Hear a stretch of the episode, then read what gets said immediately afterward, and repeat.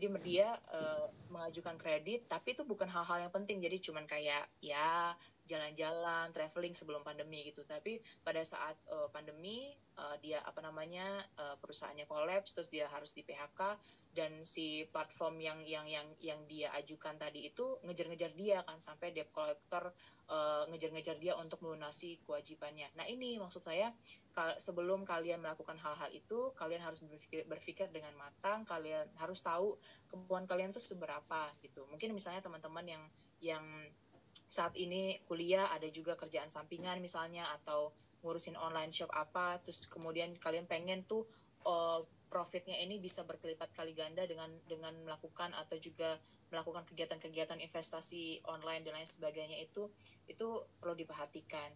Kemudian yang pertama itu adalah platform uh, untuk pemberian kreditnya itu, kemudian yang kedua itu uh, investasinya tuh seperti apa.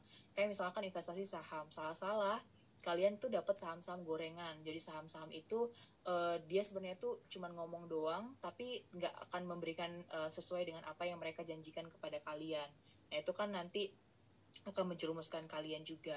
Sama kalau misalnya kalian kalau tahu unit link unit link ini banyak banget kalau teman-teman familiar dengan uh, perusahaan asuransi ya mereka itu pasti akan menawarkan yang namanya unit link. Jadi misalkan kita uh, taruh dana ke mereka sekian juta misalnya 10 juta, 10 juta. Terus mereka janjikan oh dalam dalam satu tahun kali uh, ibu atau bapak dapat uh, keuntungannya tuh 500 ribu gitu. Jadi uang kalian tuh 10 juta 500 ribu. Itu kan kayak menggiurkan buat kalian misalnya ya. Tapi uh, kalian itu sedang di, dimanfaatkan oleh mereka bisa-bisa mereka itu juga bakal tidak mengembalikan si 500 ribu itu kepada kalian di akhir periode gitu. Atau bahkan 10 juta itu juga hilang. Banyak banget kasus-kasusnya yang kayak gitu di kota di di Jakarta ya terutama yang saya yang saya tahu kasusnya.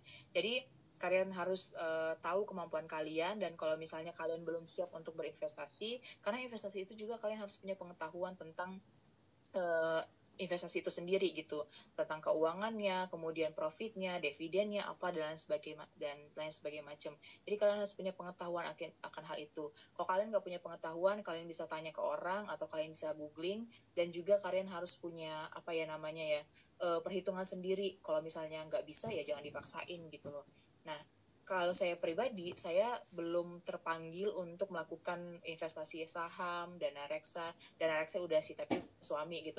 Uh, kalau untuk saham-saham tuh belum belum untuk saya lakukan. Saya lebih sukanya tuh ke aset misalkan emas. Nah itu kan uh, bisa liquidnya cepet ya. Kalau misalnya kalian lihat uh, aset apa namanya emasnya lagi harga naik kalian bisa jual. Kalau murah kalian bisa beli.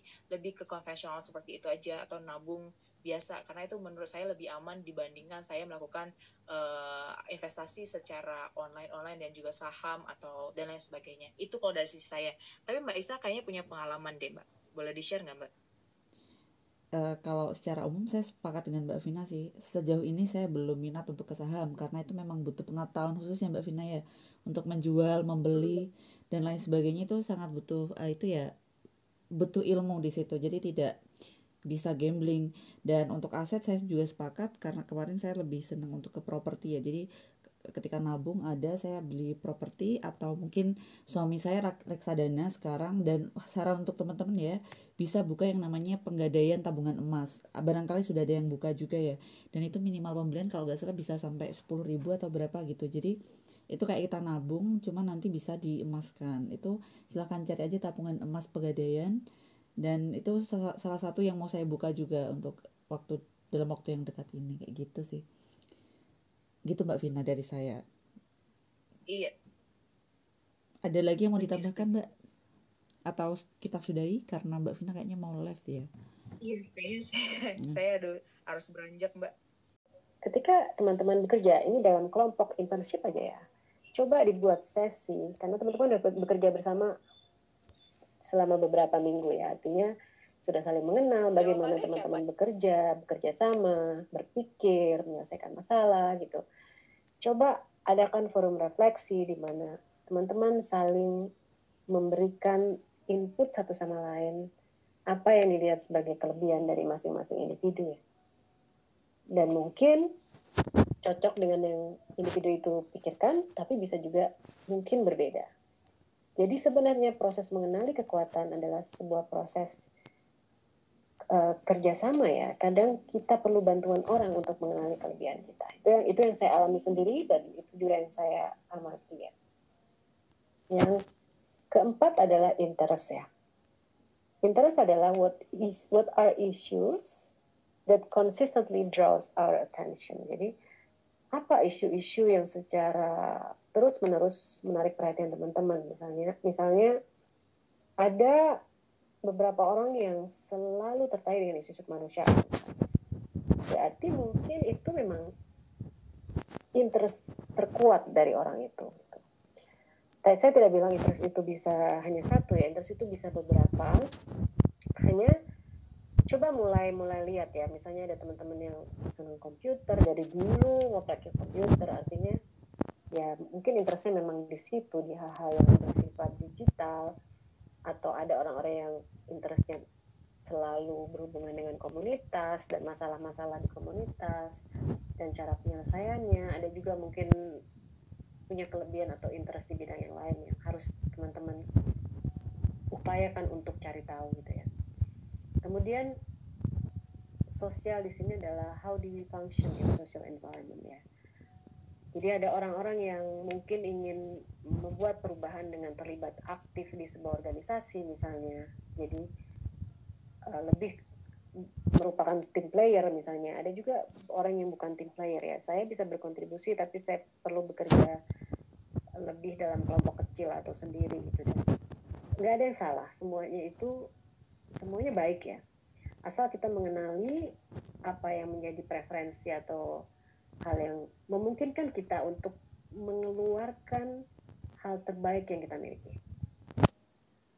Uh, dan kita harus jujur ya dengan itu. Misalnya ketika kita ditanya bagaimana Anda senang bekerja, misalnya saya lebih suka bekerja sendiri misalnya.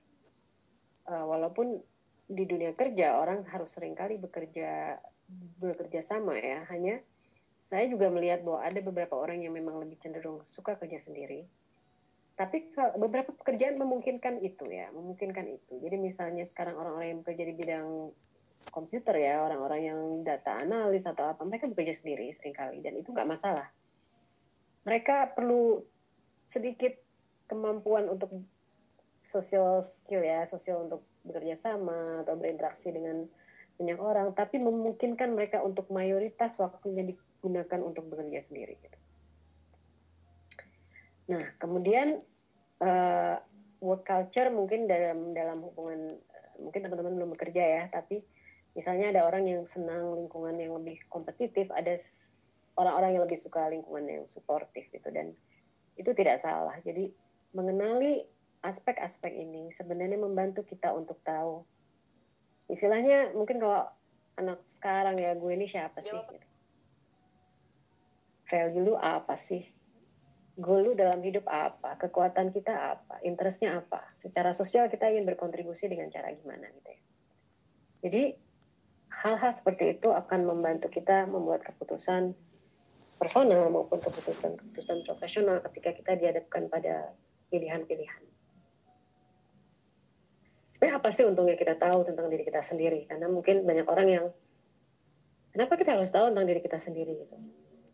Kalau saya melihat bahwa kita ya dididik untuk mempelajari banyak hal di luar diri kita sendiri. Kita dididik untuk mempelajari subjek misalnya. Kita di sekolah kita diajari untuk belajar IPS, kita diajari untuk belajar IPA, kita diajari untuk belajar uh, matematika dan lain-lain. Tapi kita tidak pernah diajari untuk mengenal diri kita sendiri gitu ya. Makanya saya tertarik untuk mengangkat topik ini karena saya tidak merasa ini bagian dari pendidikan formal gitu tapi ini dibutuhkan untuk hidup pemahaman diri itu dipentingkan untuk banyak tahapan-tahapan dalam kehidupan gitu ya. Nah, ketika kita mengenal diri kita sendiri artinya itu personal ya, tapi kan kita juga berinteraksi dengan orang-orang di luar kita ya. Artinya ada kondisi kehidupan ya, misalnya kadang kita harus membuat pilihan karena social expectation, karena harapan orang-orang di luar kita. Atau karena situasi kehidupan gitu ya. Misalnya ada orang yang sebenarnya saya pengennya masih sekolah tapi ada teman-teman yang mungkin harus bekerja karena kondisi kehidupan mengharuskan teman-teman untuk mensupport teman-teman sendiri atau mungkin juga bahkan keluarga gitu ya sehingga kadang harus mengorbankan keinginan kita sendiri apa itu salah itu tidak salah tapi yang ingin saya tekankan adalah be aware of it gitu ya artinya sadarilah bahwa teman-teman sedang dalam proses untuk mengekspresikan atau uh, melakukan yang hal-hal yang teman-teman ingin lakukan, tapi mungkin harus tertunda karena ada kewajiban lain yang harus dilakukan atau dipenuhi gitu ya. Nah, tapi ketika kita mengetahui siapa diri kita, kita akan mampu membuat keputusan-keputusan yang lebih baik ya. Karena kita punya guidelines, kita punya semacam panduan hal-hal yang harus kita pertimbangkan ketika kita membuat uh, sebuah pilihan gitu. Misalnya ada orang yang ketika sekolah, ini nih salah satu yang hal yang terjadi di webinar saya sebelumnya gitu ya, ada orang yang sebenarnya kalau kita selesai kuliah terus kita pengennya sih ideal gitu kita punya pekerjaan yang ideal tapi kan perlu waktu untuk mencari pekerjaan ideal itu misalnya ada orang yang akhirnya walaupun mungkin sekolahnya peternakan tapi akhirnya bekerja di bank gitu ya. Itu nggak salah. Selama itu tuh sesuai dengan value orang itu gitu ya. Jadi ke, kalau kita melakukan sesuatu yang sesuai value kita kita akan menikmati pekerjaan itu. Walaupun mungkin tidak sesuai dengan background pendidikan kita gitu Nah, kalau kita punya keyakinan, artinya kita punya prinsip, kita punya value, kita tahu goal hidup, goal kita dalam hidup, kita akan punya resistensi terhadap pressure dari lingkungan kita ya. Karena kita akan melakukan sesuatu berdasarkan dengan our values. Kadang ada cost ya, kadang kita melakukan sesuatu di luar um, social expectation itu pasti kita akan banyak ditanya ya kita akan banyak pertanyaan mungkin kadang kita ada ada penghakiman mungkin kita akan dicibir orang gitu ya. Tapi ketika kita melakukan sesuatu karena secara nilai itu align ya artinya align itu sesuai gitu ya dengan kalau kita kita tuh nggak nggak ini kita nggak akan mudah terintimidasi dengan hal-hal di luar kita gitu ya. Nah Kemudian toler tolerance to others ya. Ketika kita mengeksplorasi diri kita, semakin kita mengeksplorasi itu kita tahu kita punya banyak kelebihan dan kekurangan. Kita punya kelebihan pasti dan kita ingin hidup dan berkontribusi dengan menggunakan kelebihan-kelebihan kita, tapi kita juga sebenarnya sadar kita punya kelemahan dan ketika kita melakukan itu sebenarnya kita bisa menjadi orang yang lebih empatetik ya. Kita paham bahwa ketika kita misalnya teman-teman kan kayak seperti sekarang nggak bekerja sendiri ya kerja dalam kelompok yang besar gitu. Artinya kalau teman-teman tahu kelebihan teman-teman dan kekurangannya pasti juga tahu bahwa orang-orang punya kekurangan dan kelebihan masing-masing.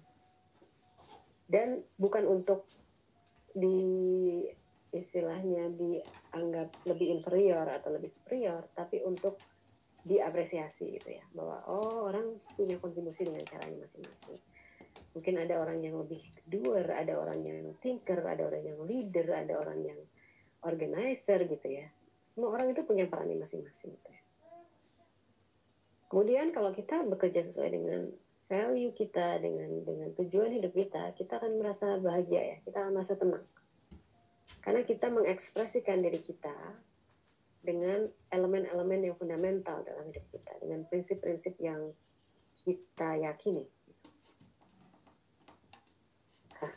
sorry ini udah terakhir ya. Kemudian vitality ya. Vitality itu adalah sebenarnya kalau kita melakukan sesuatu yang kita suka itu kita dapat banyak energi.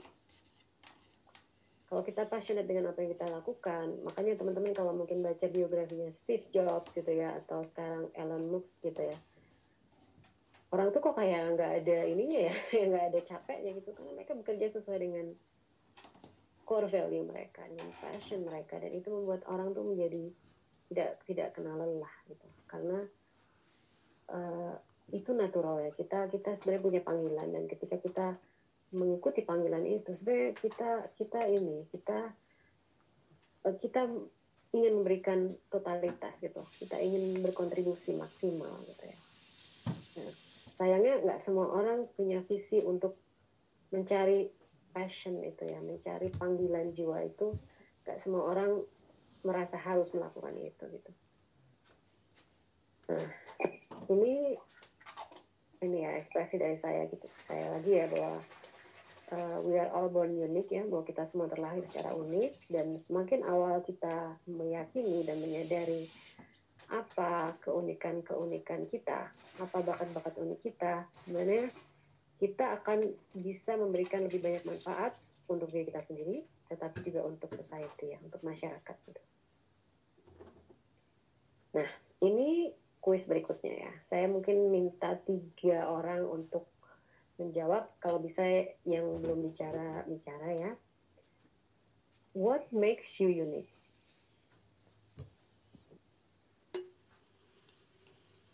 Apa yang membuat anda unik? Misalnya di kelas atau sekarang di dalam grup internship ya setelah mungkin berminggu-minggu berinteraksi dengan teman-teman dengan beberapa orang dengan 11 orang ya kalau nggak saya nggak salah ini ya Kira-kira apa sebenarnya keunikan Anda?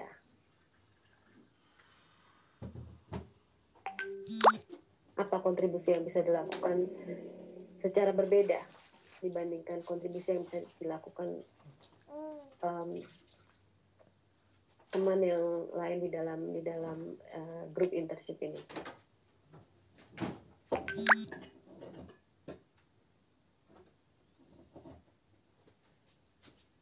Ada yang bisa jawab? Gak usah sungkan ya. Gak usah malu juga. Silahkan.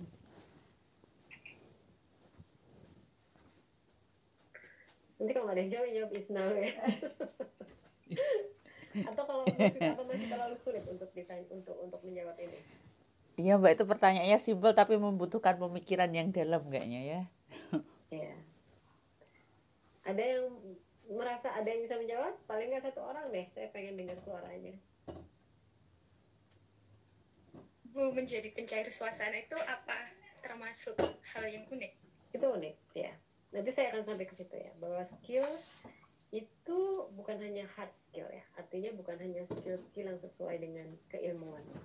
Tapi ada yang namanya soft skill. Soft skill adalah skill skill yang sifatnya lebih ke emosi, sosial, personal, interpersonal uh, skill ya. Jadi misalnya ada orang yang dia humoris, itu tuh sebuah skill loh.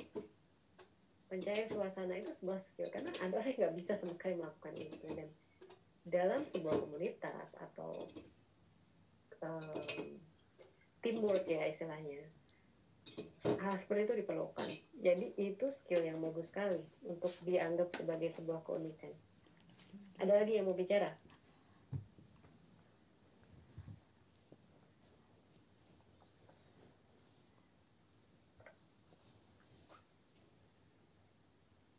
Dan itu itu ya, uh, itu nanti kalau misalnya wawancara kerja ya ditanya apa strength-nya, itu bilang ya, saya pencair suasana gitu.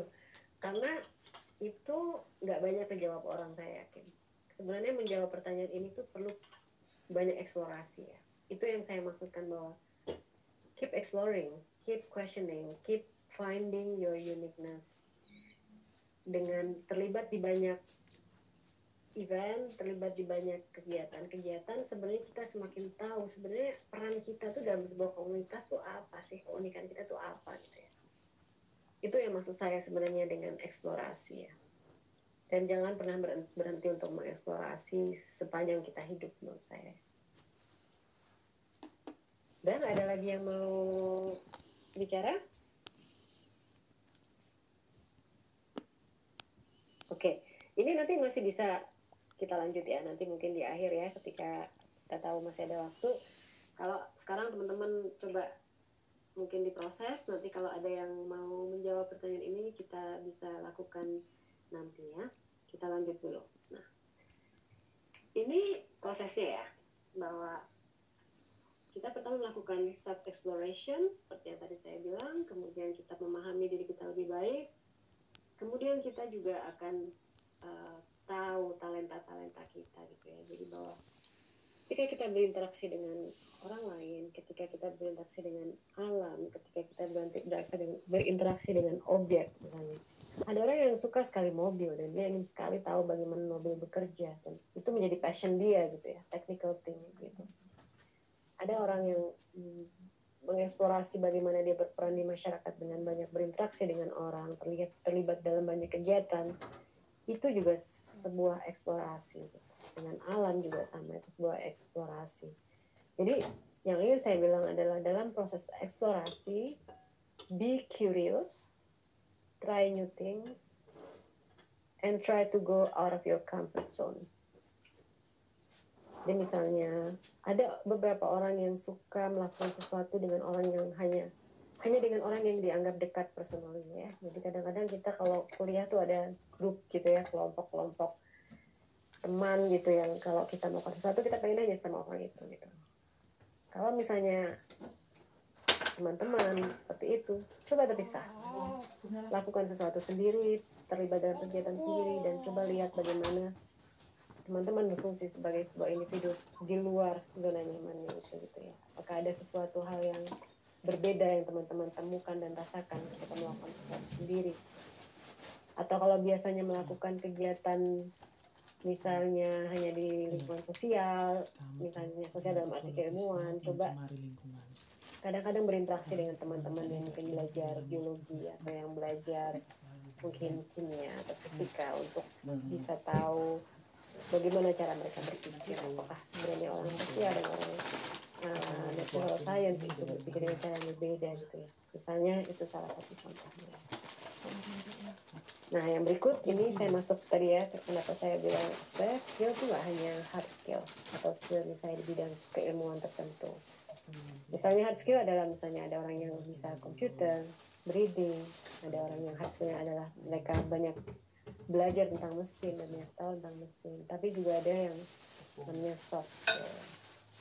Misalnya effective communication, problem solving, teamwork, dan tadi ya misalnya pencair suasana itu adalah soft skill dan kedua skill itu dibutuhkan untuk kita ber, ber, uh, berfungsi secara optimal dan juga berkembang di dalam banyak pekerjaan. Uh, mayoritas pekerjaan memerlukan keduanya ya. Mungkin um, orang-orang tertentu perlu soft skill yang lebih tinggi misalnya kayak orang yang bekerja di bidang PR ya public relation gitu misalnya dia banyak berkomunikasi, berkomunikasi dengan orang dia perlu punya banyak sensitivitas dalam bidang sosial ya dalam melihat manusia membaca perilaku manusia bagaimana bertindak dalam situasi tertentu ketika ada komplain jadi perlu banyak pengetahuan tentang psikologi misalnya untuk bisa menghadapi orang. Hanya biasanya yang saya perhatikan adalah orang-orang yang mencapai posisi tinggi di perusahaan atau di riset institut atau di universitas itu selain dia punya hard skill yang bagus biasanya orang itu punya soft skill yang bagus. Karena leadership itu perlu banyak kemampuan-kemampuan soft skill. Berkomunikasi efektif bekerja sama problem solving itu adalah soft skill yang harus kita latih gitu ya. Sebuah proses tapi semakin banyak teman-teman melatih dengan banyak berinteraksi dengan orang, misalnya ikut organisasi, terlibat internship, kegiatan-kegiatan volunteering, itu melatih banyak kemampuan soft skill. Salah satu kemampuan soft skill yang saya ingin garis bawahi ya, tidak saya tulisnya adalah kemampuan untuk dikritik ya.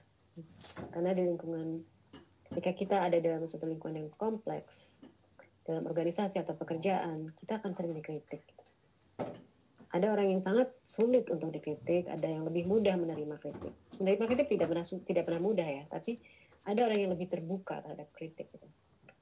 Dan itu adalah sebuah soft skill yang sulit sebenarnya, tapi penting dan bisa dilatih ya. Nah, itu kategori skills yang perlu kita explore. Jadi coba teman-teman mulai explore ya. Kalau hard skill mungkin lebih straightforward ya karena sesuai dengan apa yang kita pelajari atau menjadi ketertarikan kita tapi soft skill sebenarnya perlu banyak eksplorasi yang cukup lama dan juga teman untuk merefleksikan ya. Jadi dalam dalam karir saya saya punya sebuah uh, punya saya punya mentor ya. Kemudian saya juga punya orang yang levelnya tuh kurang lebih sama dengan saya gitu. Jadi kita sering banyak bertukar uh, pandangan gitu dan juga dari dari interaksi itu kita banyak memberikan masukan satu sama lain tentang apa yang kita lihat sebagai kelebihan satu sama lain. Dan sangat uh, membantu memiliki support system seperti itu. Sangat membantu memiliki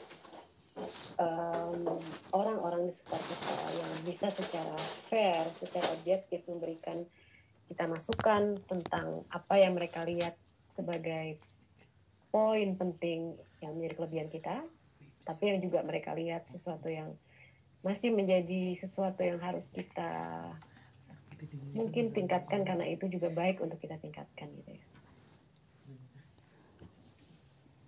Kemudian ini saya melihat tentang authentic self ya. Tadi kita bicara tentang self understanding gitu ya, who you are. Tapi juga kita perlu tahu what you want.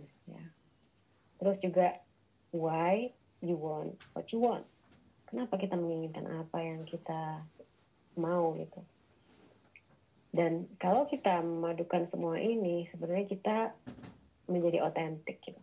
Kita menjadi bisa dibedakan dari orang-orang di sekitar kita.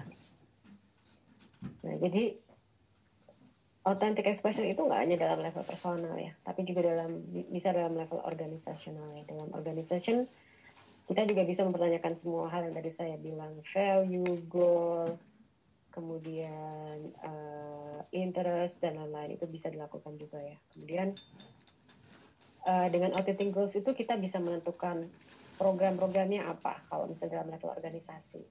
Pendekatan-pendekatan yang akan dilakukan apa kemudian produk yang ingin dihasilkan itu apa dalam sebuah organisasi. Ya, seperti sekarang misalnya teman-teman internship ada interest personal, tapi mungkin juga ada interest group ya, ya kan? Dalam kita organisasi kan kita harus selalu berdiskusi secara organisasi sebenarnya apa yang menjadi tujuan gitu ya. Dan harapannya tujuan personal kita itu align ya, artinya sejalan lah gitu dengan tujuan organisasi. Jadi kita bisa menikmati menjadi bagian dari perkembangan sebuah organisasi.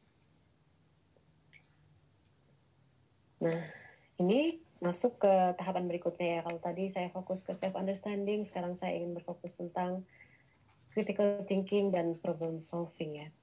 Yang saya yakini bahwa self understanding itu foundation dari self confidence ketika kita bandingkan diri kita dengan orang lain lagi karena kita tahu bahwa semua orang punya kelebihan semua orang punya kelemahan jadi jangan membandingkan kelemahan kita dengan kelebihan orang lain karena kita akan selalu merasa kurang kurang pinter kurang kurang apa namanya misalnya uh, bukan hanya kurang pin, kurang pinter kemudian kurang uh, pintar komputer mungkin kurang pinter berinteraksi dengan orang mungkin kita merasa kita tidak punya leadership dan lain-lain itu jadi belajarlah untuk mengapresiasi dan menerima kelebihan-kelebihan kita sendiri dan berhenti membandingkan kekurangan kita dengan kelebihan orang lain.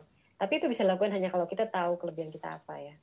Itu yang tadi saya maksud semua dari penjelasan tentang self understanding gitu ya. Dan confidence itu diperlukan ketika kita harus berani mengambil keputusan dan juga berpikir kritis ya. Berpikir kritis itu perlu keberanian karena kadang kita harus melawan status quo ya.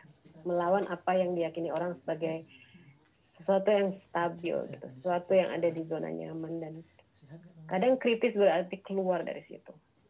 Artinya itu perlu sebuah uh, sebuah keberanian bahwa kita mungkin akan dikritik dan dihakimi dan juga mungkin kita akan banyak dihantam oleh pendapat-pendapat yang akan melemahkan kita gitu ya. Apakah kita takut ataukah kita akan tetap berpegang prinsip bahwa kita ingin tetap membuat perubahan gitu ya. nah, ini beberapa proses dalam um, penyelesaian masalah ya. Pertama, ketika kita menghadapan masalah, pastikan kita harus bisa mendefinisikan suatu masalah itu dengan jelas. Jadi kalau saya ya karena basicnya riset itu kita biasanya ada tahap yang namanya uh, problem atau namanya problem definition gitu ya. Kita harus mendefinisikan problemnya apa, kemudian hipotesis atau perkiraan-perkiraan kita tentang apa yang menjadi sebab dari sebuah masalah itu harus kita ekspresikan dengan jelas gitu ya. Kemudian kita setelah kita tahu masalah kita harus tahu sebelum kita bisa menyelesaikan kita harus tahu sebenarnya akar dari permasalahan itu apa. Kemudian kita mulai mengeksplorasi ide ya. Jadi mengeksplorasi ide itu bisa dengan membaca, mendengar, berdiskusi dengan orang, uh, semua hal yang mampu kita lakukan untuk menggali uh, akar permasalahan maupun potensial solusi maupun alternatif alternatif pemikiran yang ada di luar sana gitu. Kemudian kita bisa selanjutnya adalah mengembangkan potensi sosial, eh, potensi dari sebuah solusi berdasarkan eksplorasi-eksplorasi yang sudah kita lakukan. Gitu. Kemudian dari potensial solusi yang mungkin lebih dari dua atau tiga, kita bisa memilih solusi yang dianggap paling tepat dalam dalam menyelesaikan suatu masalah. Kemudian kita bisa mengimplementasikan solusi itu ya, dan kemudian kita evaluasi. Jadi semua proses ini, terutama dari poin 2 sampai poin 7 ya, itu memerlukan critical thinking. Mengetahui akar dari masalah, itu juga perlu kedalaman berpikir ya karena misalnya kita bilang apakah dampak sosial dari uh, COVID terhadap ekonomi masyarakat gitu kita nggak hanya bisa berpikir tentang ekonomi ya kita harus banyak berpikir tentang budaya mungkin tentang kebiasaan tentang uh, ekonomi dan lain-lain gitu jadi kedalaman dari suatu masalah dan cara kita melihat akar suatu masalah itu juga tergantung pengetahuan kita ya. Dan pengetahuan itu kita dapat dari membaca, dari pengalaman kita ber, berinteraksi dalam masyarakat, mendengarkan mereka, kemudian mengobservasi, juga ini ya um, semakin banyak teman-teman ber, ber, terlibat dalam menyelesaikan masalah-masalah yang kompleks, itu kemampuan kita untuk mengetahui akar dari suatu masalah itu semakin tajam gitu. Jadi itu akan membantu kita untuk mengetahui akar dari sebuah permasalahan, juga mengeksplorasi ide-ide yang dapat menjadi bagian dari sebuah solusi. Nah, kemudian ini definisi, ada banyak definisi ketika tinggi kalau teman-teman Google tuh ya. Cuman ini saya ambil yang saya anggap mungkin lebih bisa kita pahami sama-sama ya, karena secara psikologis atau secara filosofi akan akan banyak definisi-definisi yang terlalu rumit untuk kita pahami gitu ya sebagai saya bukan psikolog maupun filosofis ya. Jadi ini menurut Linda Elders ya bahwa critical thinking itu self guided ya. Jadi sesuatu yang kita tuntun dalam diri kita sendiri dan merupakan self discipline thinking which attempts to reason at the highest level of quality in a fair minded way. Jadi di sini ada kata reason berarti sesuatu yang harus kuat dengan alasan, kemudian juga harus kualitasnya harus bagus, artinya juga berdasarkan evidence, berdasarkan bukti-bukti yang ada di luar sana. Dan kita berpikir juga harus fair, harus adil bahwa kadang cara berpikir kita mungkin salah dan harus kita benahi, dan fair dalam arti juga mungkin sebenarnya itu di luar yang kita ekspektasikan, tapi harus kita terima bahwa memang hal itu adalah bagian dari sebuah solusi gitu. Harus kita bisa terima gitu. Nah ini mindset ya. Apa sih sebenarnya? Ini nih saya kan kadang gini ya kita ketemu orang kok ada orang yang kritis gitu. Kemudian ada orang yang mungkin masih perlu belajar untuk kritis sebenarnya mindset apa sih yang dimiliki orang-orang yang kita anggap kritis gitu ya yang pertama adalah curious ya ingin tahu pengen tahu aja pengen tahu banyak bertanya makanya saya tadi awalnya juga dari mulai tentang self understanding saya menekankan tentang pentingnya bertanya tentang diri kita maupun tentang apa pun yang ada di luar kita gitu. Itu kenapa? Kenapa terjadi begitu? Sebabnya apa? Uh, opsi solusinya apa? Uh, dan lain-lain ya. Bertanyalah gitu. Nah, saya ingin tanya di sini, siapa yang membaca koran setiap hari di sini?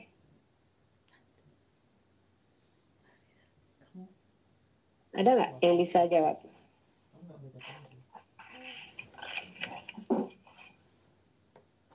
Kalau belum ada, saya minta jadikan itu sebagai sebuah kebiasaan ya. Bahwa membaca koran, baca aja online gitu ya, karena nggak harus sekarang nggak harus semuanya kita beli ya, paper gitu. Itu adalah sebuah cara juga untuk mengetahui apa yang terjadi di luar sana ya. Membaca koran dengan banyak kompleksitas masalah yang ada di masyarakat sana. Kita menjadi lebih perlu waktu ya. Jadi semua itu dalam dalam dalam proses itu perlu dibiasakan ya, mulai dari mencari ilmu sampai kesehatan sampai aspek-aspek lain itu perlu kita lakukan dalam kehidupan sehari-hari kita daily. Jadi saran saya adalah coba lakukan setiap hari baca koran atau paling tidak baca artikel apa pun artikel populer atau apa yang menjadi keintahuan teman-teman tapi juga yang mungkin teman-teman nggak perlu tahu tapi itu itulah realita realita yang ada di uh, di luar sana gitu ya dan membaca koran itu membuat kita terupdate akan kompleksitas permasalahan masyarakat. Ada juga artikel-artikel yang menarik tentang keilmuan gitu ya di situ dalam konteks yang lebih populer gitu. Jadi buat saya membaca koran adalah bagian dari jadikan itu bagian dari rutinitas kita sehari-hari gitu. Nanti teman-teman bisa lihat dalam hitungan dua bulan teman-teman akan bisa mengkoneksikan banyak hal dengan lebih baik karena terekspos dengan banyak informasi yang kompleks. Gitu. Koran kan kompleks ya informasinya ya, karena dari dari banyak elemen gitu ya. Dan ketika kita otak kita terbiasa memproses kompleksitas, kita akan bisa mengkaitkan banyak hal ketika kita berusaha menyelesaikan masalah. Gitu.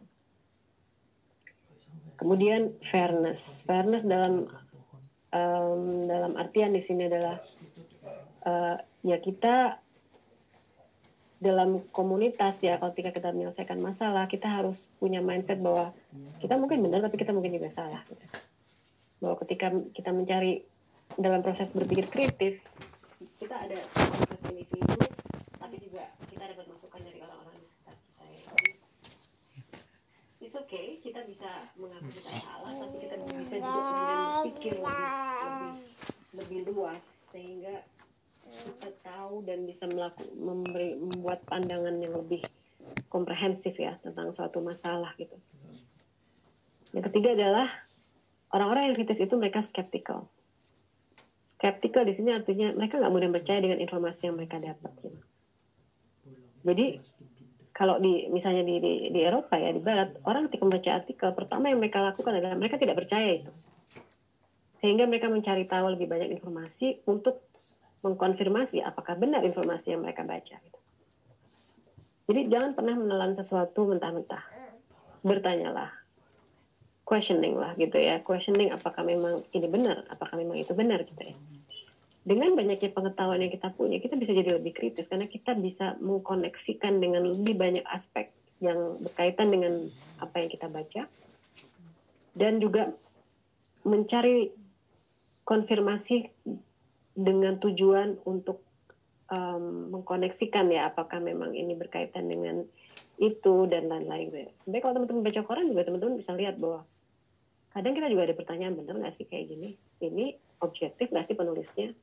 Karena nggak gini juga kok hmm, cara berpikirnya itu berpikir hanya dari aspek ini, tapi kalau dari aspek ini atau ini tidak tidak juga begitu, misalnya kayak gitu ya. Maksud saya. Jadi jangan terlalu mudah mempercayai sesuatu. Jadi selalu lakukan eksplorasi, cek dan recheck gitu. Kemudian open minded ya. Open minded artinya berpikirlah luas ya, berpikirlah terbuka, artinya bekerja samalah dengan banyak orang dari berbagai latar belakang. Bukan hanya latar belakang sosial secara keilmuan, tapi juga secara latar belakang lebih ke natural science atau juga religius atau juga banyak hal lain yang yang yang yang yang yang, Mbak Nurmi suaranya agak putus-putus.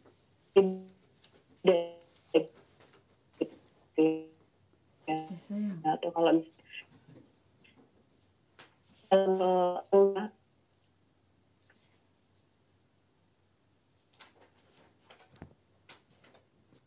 pengaruhnya orang kalau terhadap pilihan-pilihan dalam dalam uh, menyelesaikan masalah gitu ya. Kemudian yang berikutnya, yang kelima adalah evidence dan reason based. Jadi critical thinking itu ketika kita berpikir kita harus punya data informasi. Jadi kita mengambil keputusan atau berpikir bukan hanya berdasarkan perasaan, tapi memang berdasarkan fakta gitu. Nah, jadi kalau misalnya ada informasi tertentu, misalnya cek coba benar nggak sih ada data seperti itu gitu. Apakah memang data yang ada mengatakan hal yang sama, misalnya seperti itu. ya. Kemudian reflektif ya, reflektif reflektif di sini artinya kita berpikir deep thinking ya, kita berpikir bukan hanya sesuatu yang di permukaan, tapi kita mempertimbangkan misalnya pendapat orang lain, pendapat stakeholder lain, pendapat kelompok-kelompok lain, apakah mereka akan misalnya diuntungkan dalam menyelesaikan suatu masalah ataukah menyelesaikan suatu masalah sebenarnya menguntungkan suatu kelompok. Kemudian perseptif di sini maksudnya adalah insightful ya atau observant. Jadi ketika kita berpikir kritis kita harus mampu mengkonekkan ide-ide ya. Jadi tidak hanya berpikir satu dimensi tapi berpikir multidimensi.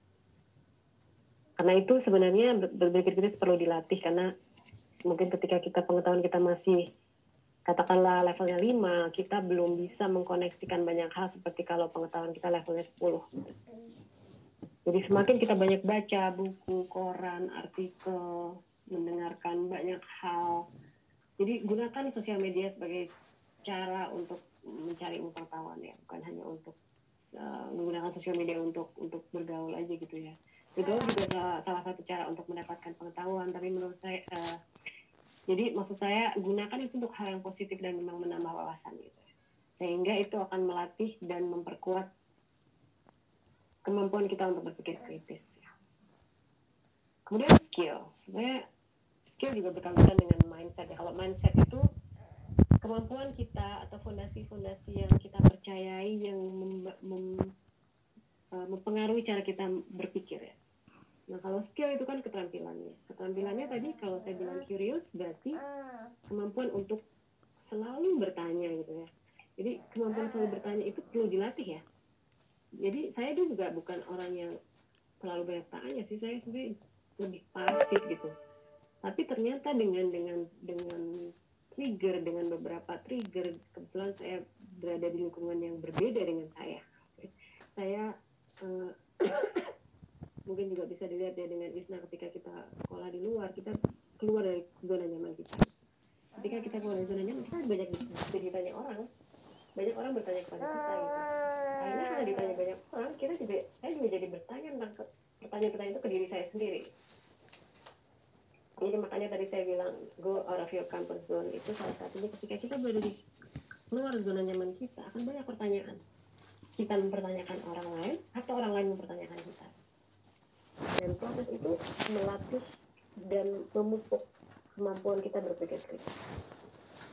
Kemudian systematic thinking, artinya ketika kita berpikir kritis dan menyelesaikan masalah, kita juga harus berpikir secara sistematis, artinya sesuai dengan urutan, sesuai dengan urutan dan juga ada ceritanya gitu. Jangan berpikirlah berpikirlah dengan cara sistematis karena lang, eh, menyelesaikan masalah itu kan ada langkah-langkahnya. Kemudian adalah explore ideas and info skill itu itu juga sebuah skill. Bagaimana orang ada beberapa orang yang sangat pintar mencari informasi di luar sana dari berbagai sumber, dari berbagai eh, sudut pandang dan itu juga skill yang bisa dipelajari dan akan sangat membantu proses kita berpikir secara kritis. Kemudian menghindari asumsi-asumsi. Instead of making assumption, kadang kita berasumsi bahwa dia pasti marah kalau saya tanya ini. Dia pasti nggak suka kalau misalnya kita mencoba ini. Jadi daripada berasumsi lebih baik kita bertanya. Tanyakan. Mungkin kita akan dijawab tidak gitu ya atau ditolak, tapi ada proses konfirmasi, cek dan recheck gitu. Jadi kalau misalnya berasumsi bahwa ah, dia pasti sibuk, dia pasti nggak mau bantu saya kerja ini. Tapi kita tanya aja, ya, benarkah kalau saya ingin melakukan ini, kira-kira kamu bisa bantu nggak? Jadi kita tidak berasumsi, tapi kita mencari tahu. Jadi itu ada proses proaktif untuk uh, bertanya ya dan, dan mencari tahu gitu. Dan jangan berasumsi.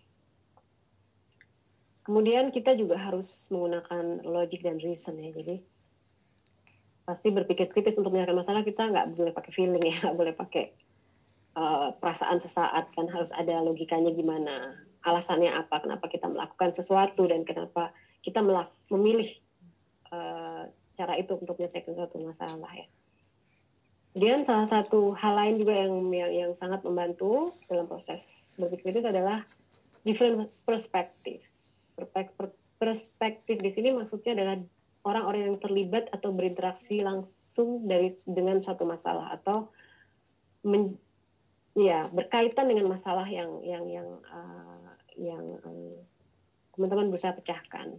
Nanti di, di bagian akhir dari dari presentasi ini ada study case ya. Jadi di situ saya mengangkat isu COVID ya, bagaimana COVID mempengaruhi um, bagaimana pasar tradisional adalah lokasi yang dianggap hotspot untuk penyebaran COVID dan bagaimana kira-kira pendekatan teman-teman untuk mengatasi masalah itu ya. Jadi di situ kan ada banyak perspektif yang bisa dipertimbangkan ya. Mungkin ada perspektif Pemda, pemerintah daerah, ada perspektif pedagang, ada perspektif masyarakat, ada perspektif epidemiologis. Itu yang maksud saya perspektif ya. Jadi orang-orang yang berkaitan atau berlingkupan secara langsung maupun tidak langsung dengan masalah itu. Kemudian aware of bias. Jadi kadang ketika kita menyelesaikan masalah atau berpikir kritis, kadang-kadang kita tuh bias, kita tidak berpikir Bias itu artinya kita punya preferensi terhadap sesuatu, tidak benar-benar objektif. Padahal ketika kita menyelesaikan masalah seharusnya kita seobjektif mungkin. Sebaik-baiknya kita mengakomodir semua aspek dan semua kepentingan untuk kebaikan yang paling paling utama gitu ya eh, untuk kemaslahatan lebih banyak orang lah itu istilahnya ya mungkin ya jadi jangan hanya menguntungkan kelompok A atau kelompok B, tapi semua orang teruntungkan dan juga mendapatkan manfaat. Gitu. Inti dari penyelesaian masalah ya. Nah, ini hal yang sepertinya sederhana, tapi sebenarnya ini deep ya. Jadi, sebenarnya critical thinking itu bisa dilatih, tapi juga ada banyak barriers ya, ada banyak hambatan ketika kita mau berpikir kritis. Pertama adalah fear takut ya. Ketika kita mau berpikir itu kita takut takut salah takut nanti dipikir orang kita aneh-aneh kita takut dihakimin orang kita orangnya apa uh, liberal gitu ya misalnya. Jadi banyak ketakutan. Itu barriersnya ya. Dari pertama tapi itu menurut saya juga penting ya terutama di di lingkungan atau di kultur-kultur di mana menjadi berbeda itu dianggap aneh ya. Nah, kemudian lack of knowledge. Kita bisa jadi barrier kita untuk berpikir. Sebenarnya karena kita nggak punya banyak pengetahuan tentang itu gimana kita mau kritis tahu tentang core masalahnya maupun isu itu pun enggak gitu. atau ada prejudis ya prejudis itu penghakiman ya. Jadi kalau kita mau gimana kita menyelesaikan masalah kalau kita udah menghakimi satu pihak gitu bahwa kalau dalam masalah konteksnya pasar misalnya uh, dan penyebaran covid kita udah nyalain misalnya nyalain pemda gitu. Gimana kita mau bisa kritis kalau kita sudah menyalahkan satu pihak gitu. kemudian narrow mindedness ya jadi berpikiran sempit artinya ya tadi ya salah satunya prejudis adalah juga sebenarnya bagian dari narrow mindedness ya bahwa kita kadang-kadang berpikir sesuatu itu bukan dengan objektif tapi kita sudah punya beberapa preference atau kita sudah punya beberapa um, judgment ya yang yang sebenarnya itu menghalangi kita untuk berpikir kritis. Kemudian lack of perspective ya. Jadi kita hanya berpikir dari aspek satu aspek aja misalnya aspek Pemda aja atau misalnya kalau dari kasus pasar dan penyebaran COVID kita cuma mikir dari aspek pedagang gitu ya itu tentunya tidak akan menyelesaikan masalah karena untuk menyelesaikan masalah sekompleks itu kita harus mempertimbangkan banyak perspektif nah limiting belief itu adalah hal-hal yang ada di dalam diri kita yang menghambat kita untuk menjadi diri kita yang sepenuhnya, seutuhnya, dan mengeluarkan potensi maksimal kita sebagai manusia ya. Misalnya contoh limiting belief itu misalnya I'm not good enough. Itu banyak kita dengar ya. I'm afraid of failures. I don't have support. Asking for a help is a weakness. Or I cannot handle rejection. Limiting beliefs itu banyak orang punya ya. Saya juga punya limiting beliefs ya. Tapi kita harus aware bahwa ternyata kita saya punya saya punya keraguan-raguan dan batasan untuk diri saya sendiri. Nah, kalau kita aware, kita akan secara otomatis kalau kita mau kita berusaha mengubah itu, gitu ya. melakukan tindakan-tindakan untuk mengubah itu. Gitu. Coba teman-teman tanyakan, apa sih ketakutan teman-teman semua? Gitu. Apakah teman-teman merasa not good enough at something atau takut ditolak bukan hanya masalah komen saja ya aku ditolak sebenarnya dalam banyak hal profesional dan lain kita juga dihadapkan pada takutnya banyak penolakan misalnya gitu atau takut mencoba sesuatu karena aku takut gagal gitu ya takut dianggap orang sebagai orang yang banyak gagal misalnya gitu ya padahal orang yang sukses itu adalah orang yang banyak gagal ya banyak gagal tapi mampu merefleksikan kegagalan dan mengimprove atau memperbaiki kegagalan dalam upaya-upaya selanjutnya gitu ya. Semakin orang mampu merefleksikan kegagalan dan mampu memperbaiki, biasanya nanti suksesnya jadi sukses yang hebat gitu. Kemudian apa sih yang bisa kita lakukan untuk mengurangi atau meminimalkan limiting belief ya menjadi belief yang lebih mentenagai diri kita sendiri gitu ya yang yang pertama kita harus sadar bahwa oh kalau kita takut gagal, kalau kita takut ditolak itu sebenarnya menghambat kita untuk mencapai potensi maksimal kita sebagai manusia ya. Yang kemudian bahwa sebenarnya limiting belief itu subjektif ya. Misalnya ada orang yang bilang aku nggak pintar matematika gitu. Iya sih, tapi di, di, di dibandingkan siapa gitu.